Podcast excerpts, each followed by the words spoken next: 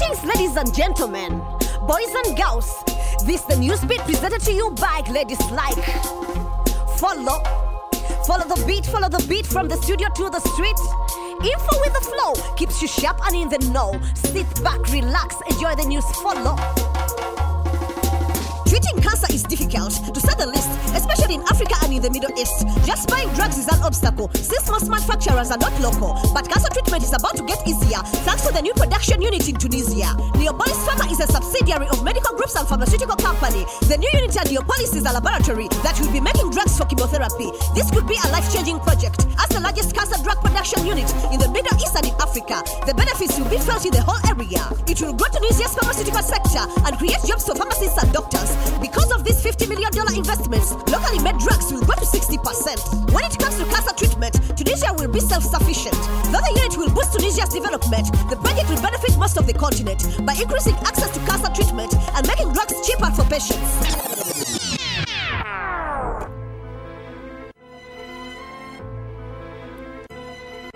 Justice for Nora. Listen up. This is about a sister who wouldn't take it anymore. This is the story of Nora Hussein, forced into marriage at the age of 15. She fought back and she fought like a hero. Now her head's in the noose and armed demands death row. In Sudan, marriage is arranged with kids young as 10, which is a bit strange. In Nora's case, they picked the wrong girl cause she fled from the marriage she knew would be hell. She hid with her auntie in the town called Sinar and it looked for time like she was the winner. But then she got a call from a dear old father who told little Nora that the marriage is over.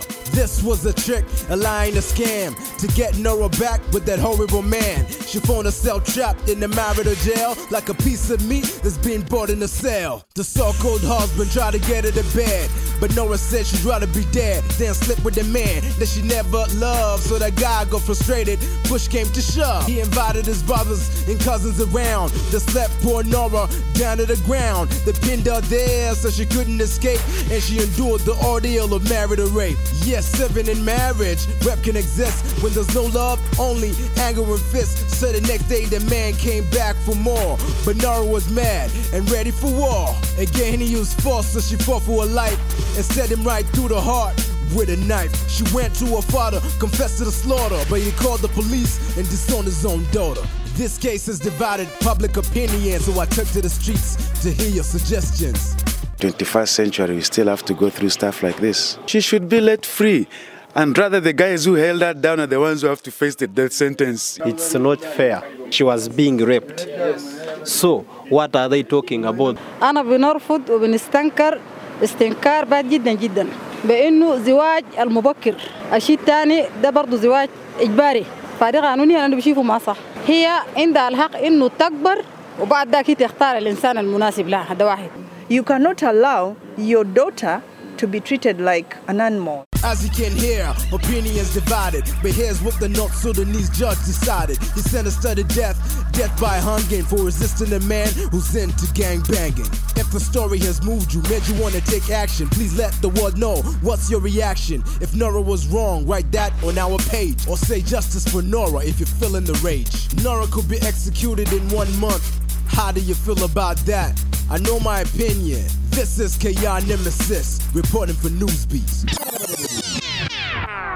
Many schools face sexual harassment scandals, but if the man in charge is the top criminal, then who is supposed to take a stand? Well, some will take the matters in their own hands, like the Djibouti SS All Students Association. When sexual harassment allegations led to the head teacher's suspension, the Citizen Heroes started an investigation.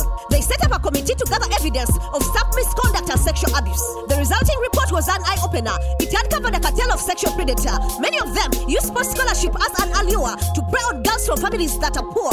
This was a mad misconduct in education. The scandal ran deep in the administration. It was up to the All Students Association. They asked the school to dismiss the head teacher and then clean up the board of governors, plus put a stop to the cases of corruption in the sports scholarship distribution. They made lots of recommendations and even asked the ministry to take action. In Ugandan schools, sexual abuse is rampant, but these citizen heroes wouldn't stand it. They teamed up to take down sexual predators. They stood up for students of their alma mater. That was the news on the beat. Next week will be another hit. Still ladies like reporting live and direct with love and respect. Follow the beat, follow the beat, follow the beat, follow the beat. Follow the bit. Follow the beat, follow the beat, follow the beat, follow the